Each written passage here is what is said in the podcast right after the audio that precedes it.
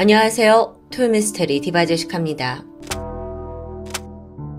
1994년 3월 3일 일본 규슈 지역의 구마모토현 한 주차장에 어딘가 좀 수상한 검은색 비닐봉투가 버려져 있었습니다. 이걸 발견한 환경미화원이 뭐가 들었는지 확인해보고자 안을 살펴보는데 순간 뒷걸음치고 말았죠. 사람의 왼팔이었습니다. 토막난 사체요. 그런데 같은 날 이번엔 규슈 지역의 후쿠오카현 주차장에서 토막난 신체 일부가 발견됩니다. 확인을 해보니 이건 오른팔이에요. 충격적인 뉴스가 끝나지 않죠. 바로 다음 날인 3월 4일에 후쿠오카의 한 쓰레기 처리장에서 광고 전단지에 쌓여있는 왼쪽 손목이 발견되었거든요. 이게 알고 보니까 그 전날 왼팔이 발견된 주차장 아시죠? 거기에서 넘어온 쓰레기였던 거예요. 이어서 JR 구마모토의 물품 보관함에서 복부가 도려내진 사람의 몸통이 있다는 신고가 접수됩니다. 그리고 열흘 뒤인 3월 13일에 구마모토현 아소마치의 어느 별장 근처에서 사람의 왼쪽 다리가 발견되고요. 그렇게 약 열흘 동안 이 지역에서는 정말 뉴스만 틀면 규슈 여기서, 규슈 역 저기서 막 토막 사체가 발견되었다는 이 섬뜩한 뉴스가 계속 들려오는 거예요. 사람들은 공포에 떨 수밖에 없었죠. 그리고 발견된 모든 신체 부위는 전부 한 사람의 것이었습니다. 경찰은 이 토막을 다 수거하고 다행히 머지않아 신원까지 파악합니다. 피해자는 후쿠오카 텐진에서 미용사로 일하고 있던 30살의 여성 이와사키 마유미예요. 도대체 누가 그녀를 살해하고 이렇게 잔혹하게 토막을 낸 후에 사체를 막 도시 곳곳에 유기를 한 걸까요? 이 정도면 원한 범죄? 아니면 사이코의 묻지마 살인? 다행스럽게도 결정적인 단서가 있었습니다. 그건 바로 이 마유미의 왼쪽 손목을 감싸고 있던 그 광고 전단지였죠. 이 전단지가 후쿠오카에 있는 다자이후 지역에서만 한정적으로 배포된 게 확인됐어요. 그것도 뭐 한 1500장 정도의 적은 부수만 발행이 됐죠. 그래서 경찰이 다자이후 지역을 중심으로 탐문 조사에 돌입했고 그 결과 아주 유력한 용의자가 수면 위로 떠오릅니다. 바로 38살의 여성 에다 후미코예요. 에다 후미코, 그녀는 아유미가 일하는 미용실에서 격리 담당을 하는 직원이었습니다. 왜 용의선상에 올랐냐? 사실 이유가 좀 명확했는데, 보니까 3월 2일부터 3월 4일까지 약 3일 동안 렌트카를 빌려가지고 규슈 전 지역을 돌아다닌 게 도로 CCTV를 통해서 확인됐기 때문이었죠. 심지어 그녀가 방문한 몇몇의 장소에서는 마유미의 토막 사체가 발견되기도 했습니다. 하지만 그녀는 범행을 강력하게 부인해요. 그러면서 경찰에 의외의 것을 제출하게 되는데 뭐 알 수 없는 필체로 쓰여진 협박장이었죠. 뭐라고 쓰여 있었냐면 다음은 네 차례야. 엉망이 될 거야. 이게 뭐냐 했더니 후미코가 나도 지금 범인의 타겟이 되어서 협박받고 있다, 죽을지도 모른다 라고 막 두려움에 막 털어놓는데 과연 그럴까요? 그 사실 여부는 의외로 손쉽게 밝혀졌습니다. 경찰이 후미코의 가방을 뒤지게 되거든요. 근데 거기서 마유미의 수첩과 시계가 발견돼요. 그래서 당신은 왜 죽은 이의 물건을 가지고 있냐? 라고 추궁을 하는데 후미코가 약간 그 협박장도 좀 말이 안 됐지만 아마 이런저런 되도 않는 별명을 하는 겁니다. 근데 이게 앞뒤가 전혀 맞지 않잖아요. 경찰이 이거다 싶어서 계속 추궁했고 어, 후미코는 더 이상 물러설 곳이 없다고 생각을 했는지 결국 범행 일체를 자백하게 되죠. 자신이 살해를 했다. 그리고 시신을 그렇게 토막 냈다. 왜 그랬냐? 그냥 혼자 유기하는 게 너무 버거웠기 때문이라고 설명합니다. 또한 규슈 곳곳에 자기가 그렇게 나눠버린 건 음, 검거를 좀 늦추기 위해서였다면서 꽤 치밀한 행적까지 모두 밝히게 돼요. 범인 후미코는 지난 89년부터 텐진에 있는 미용실에서 격리로 일하고 있었습니다. 그러던 중 단골 손님이었던 세무사 A씨와 친밀해져요. 두 사람 모두 기혼자였는데 결국 그 친밀함을 넘어서 위험한 불륜 관계가 시작되죠. 그렇게 비밀 연애를 하던 중에 1990년 마유미가 미용실에 새롭게 입사합니다. 마유미는 성격이 아주 싹싹했고 또 외모도 예뻐서 아주 손님들 사이에서 인기가 좋았다고 해요. 게다가 전국 미용사 콩쿠르에서도 좋은 성적을 낼 정도로 실력도 뛰어났고요. 후미코는 아, 정말 새로운 마유미 씨 너무 대단해요 라고 여겼는데 마음 한구석에는 야 너만 잘났냐? 하는 약간 질투심이 피어오르게 되는 거죠. 그러던 어느 날 손님으로 방문한 그 자신의 애인 세무사 A씨가 어라 마유미하고 막 다정하게 인사를 나누는 모습이 눈에 띈 겁니다. 그러면서 혹시 둘이? 하는 강한 의심이 시작되죠. 마유미가 나보다 예쁘고 어리고 그래서 혹시 내 남자친구 A가 마유미를 바람 피우고 있는 거 아니야? 라고 바로 생각하게 된 겁니다. 이게 그냥 단순한 의심에 그치지 않았고 급기야 심부름 센터에 뒷조사를 의뢰해요. 둘이 정말 그런 관계였냐고요.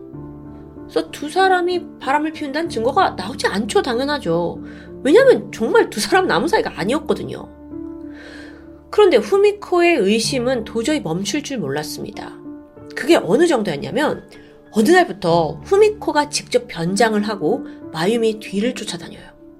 그리고 A씨나 마유미한테 동시에 전화를 걸어서 둘이 혹시 함께 있는 건 아닌지 확인하기도 했고요.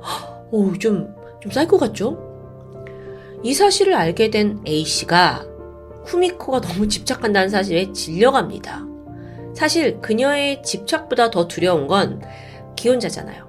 자기 진짜 아내와 가족들에게도 이 불륜 사실이 발각되는 게 더 두려운 거겠죠. 결국 후미코에게 이별하자라고 결별을 선언하는데 이걸 후미코가 어떻게 받아들였을까요? 맞아. 너 마유미랑 바람 피는 거 맞구나. 이렇게 받아들이는 거예요. 그래서 애인의 마음이 돌아선 게 마유미 때문이다. 마유미 죽여버리고 싶다라는 생각에 사로잡히게 되죠. 그러던 1994년 2월 27일입니다. 이 시기에 마유미는 미용실을 그만두고 직장을 옮기려고 하고 있었어요. 그러기 위해서는 여러 절차가 좀 필요하잖아요. 그래서 격리였던 후미코와 대화를 나누게 되죠. 근데 하필 그날 후미코는 거의 분노가 극에 오른 상황이었습니다. 이 애인 A씨와 비밀 연애를 하던 아파트가 있었다고 해요. 근데 그 전날에 A씨가 아파트 계약을 해지해버린 거예요. 뭔가 두 사람을 이어주던 공간이 없어졌다고 생각하니까 이별이 실감이 나는 거였던 거겠죠. 그리고 이건 다 마유미 때문이야 라고 막 분노가 치밀어 오고 있는 찰나에 하필 그날 사무실엔 아무도 없었고 아무것도 모르는 마유미가 후미코한테 와서 어, 내가 이제 퇴사를 하려고 하는데 몇 가지 좀 서류를 준비해달라고 부탁합니다. 그래서 후미코는 이때가 기회라고 여기게 되죠. 사무실에서 마유미와 대화를 하던 후미코는 때를 보다가 그녀가 잠시 한눈을 판 사이 시칼로 그녀를 찔러버립니다. 억 소리와 함께 마유미는 아무런 이유도 모른 채 그렇게 허망하게 목숨을 잃었던 거예요. 그토록 죽이고 싶어 하던 이 마유미를 막상 죽이고 나니까 이제 현실적인 문제와 마주했죠. 시신을 어떻게 처리해야 될까요? 고민하던 후미코는 그때부터 더 잔혹한 살인마로 돌변합니다. 먼저 톱, 톱과 식칼을 이용해서 사체를 잘게, 더 잘게 토막내요. 그리고는 렌트카를 빌려서 3일간 규슈 전 지역을 돌아다니면서 조금씩 조금씩 사체를 유기했고요. 근데 이걸로는 충분하지 않아요. 분명 경찰이 시신을 발견할 거잖아요. 그래서 그녀는 그 의심을 피하기 위해 협박장을 손수 만들기까지 합니다. 끝이 아니죠. 다음은 내 차례다.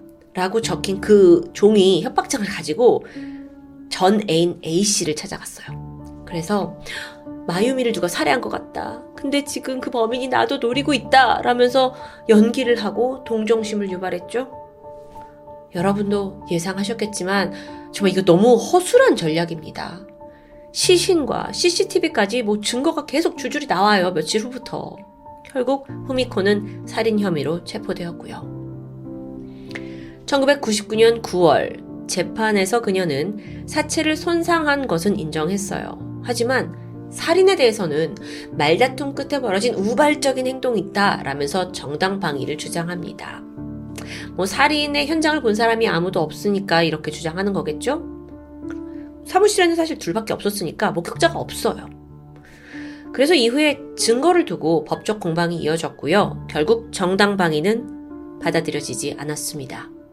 그녀에게는 최종 징역 16년이 선고됩니다. 여기까지의 내용이 당시 언론을 통해 보도된 사건의 전말이에요. 그런데 얼마 후에 뜻밖의 루머가 퍼지기 시작했습니다. 마유미 살인 사건에 후미코 외에 또 다른 공범이 존재한다는 주장이었어요. 게다가 그 공범이 속한 가족들이 또 연쇄적인 살인을 저지르고 있다는 이야기인데 여러분 이게 좀 뭐 단순한 루머라고 하기에는 그럴듯한 제목까지 붙어 있죠. 이름하여 가문에 흐르는 악의 피. 뭐 일본에서는 이거가 되게 유명한 스토리라고 하는데 좀 알아볼까요? 여러분, 지금부터 소개해드릴 이야기는 어디까지나 사실 확인이 되지 않은 관련된 도시 전설입니다. 1990년대 후쿠오카에는 아주 유명한 외과 병원이 있었습니다. 이 병원 원장에게는 자녀가 3명 있어요. 첫째 아들은 의사가 돼서 가업을 이제 계승했고, 둘째 딸은 교사가 돼서 착실하게 살아갑니다.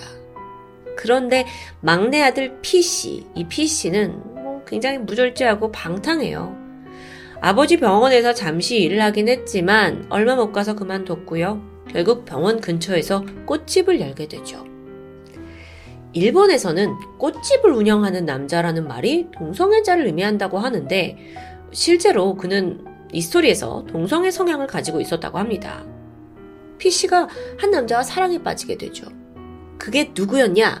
바로 마유미와 후미코가 일하던 미용실의 원장이었다는 겁니다. 게다가 알고 보니 마유미와 후미코의 관계 역시 실제로는 이 두 사람이 동성애 연인 관계였다는 주장. 그러던 중에 이 다성소수자잖아요. 그런 어떤 공통점을 계기로 후미코와 피씨가 유난히 친해지게 됩니다. 남들에게 뭔가 쉽게 말하지 못할 고민을 서로 서로 의지하면서 나눴던 거예요. 그러면서 가까워졌죠? 하지만 얼마 후에 이 네 사람의 관계를 송두리째 흔들어 놓는 사건이 발생해요. 마유미가 임신을 한 거죠. 에? 어떻게 임신을 하냐? 동성 애인이 있는데 상대가 누구였냐면 그 미용실의 원장이자 피씨의 연인 그 사람이요. 그러니까 이걸 알게 된 후미코와 피씨는 완전히 분노했고 충격에 휩싸입니다. 그리고 참다 못한 후미코가 마유미와 언쟁을 벌이다가 그녀를 살해하고 말아요. 배신감을 느낀 건 피씨 역시 마찬가지였죠. 그는 이 후미코의 심정과 범죄를 충분히 이해했고 그래서 살인을 한 후에 토막 처리까지 돕게 됩니다. 두 사람이 함께 마유미의 사체를 절단했고 이걸 각각 나눠서 규슈 각지에 유기하기로 해요.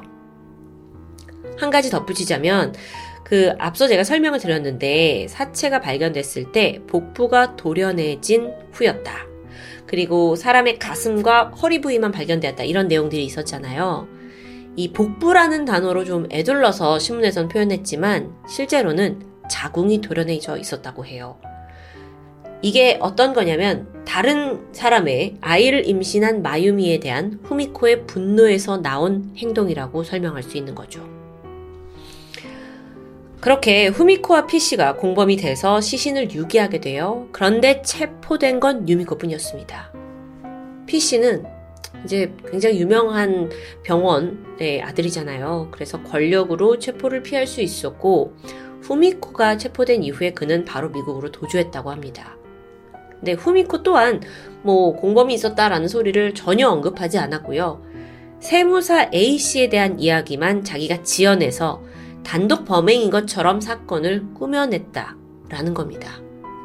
그리고 얼마 지나지 않아 P씨는 미국에서 스스로 목숨을 끊었다고 전해지고요. 이 사건으로 어, P씨의 가족, 병원장 가족이 큰 충격을 받게 돼요. 특히나 둘째 딸, 그 교사로 일하던 둘째 딸은 동생의 죽음에서 벗어나질 못하고 결국 고베 지역으로 이사를 가게 되는데 그렇게 남편과 아들을 데리고 고베로 간 지 3년이 지난 시점에 또다시 고베 열도를 뒤흔드는 사건이 벌어집니다. 바로 1997년 사카키바라 사건이에요. 당시 중학생이었던 아즈마 시니치로가 아동을 상대로 저지른 연쇄 살인 사건인데 여기서 문제는 그 범인 아즈마 시니치로가 바로 병원장 둘째 딸의 아들이자 병원장의 손자였던 거죠. 그래서 제가 초반에 말씀드렸잖아요. 가문에 흐르는 악마의 피. 후미코의 토막살인에 가담한 막내 아들, 그리고 일본에서 손꼽히는 잔혹범죄 사건의 범인인 손자까지. 이 병원장 일가족이 일으킨 살인사건만 두 개예요. 여기에 더해서 이번엔 장남의 초등학생 아들이 자신의 여동생을 아파트 밖으로 내던져 죽이는 일까지 발생합니다. 여기서부터 이제 이 가문은 보통이 아니다. 정말 악의 피가 흐른다. 라는 이야기가 돌기 시작했고요. 참 이상합니다. 일본 네티즌들 사이에서는 이 스토리가 뭐 거의 기정사실화 된 데다가 공공연히 전해진다고 해요. 반면 이 중에서 사실 그 어떤 것도 사실이라고 보도된 내용은 없는데도 불구하고요. 그럼 사람들이 이걸 진실로 믿는데 이유가 있는 걸까요? 다시 사건으로 돌아와서 후미코가 모든 복역을 마치고 2015년에 만기 출소했습니다. 그리고 자신의 옥중 회고록 고백 미용사 살인 사건이라는 책을 출판하게 돼요. 이게 좀 의외죠? 살인을 저지른 장본인이 뭔가 자신의 행동을 좀 자랑스럽게 여기고 있는 듯하게 느껴지잖아요. 책 속에서도 반성의 기미가 전혀 없어서 논란이 되었고요. 복역은 끝났고 책은 출판됐고 현재 그녀의 근황은 더 이상 알려지지 않고 있습니다. 이 사건 참 조사를 하다 보니 이런저런 얽히고 설킨 게 많았는데 정말 초기 보도 내용이 다일까요? 아니면 그 네티즌 전설처럼 정말 공범이 존재하고 또 악마의 가문이 관련이 있는 걸까요? 살인자의 소설 발매부터 사건에 얽힌 비화까지 그 어느 것 하나도 정상적이지 않은 이 사건은 일본에서도 종종 화제거리가 되고 있다고 합니다. 지금까지 토요미스테리 디바제시카였습니다.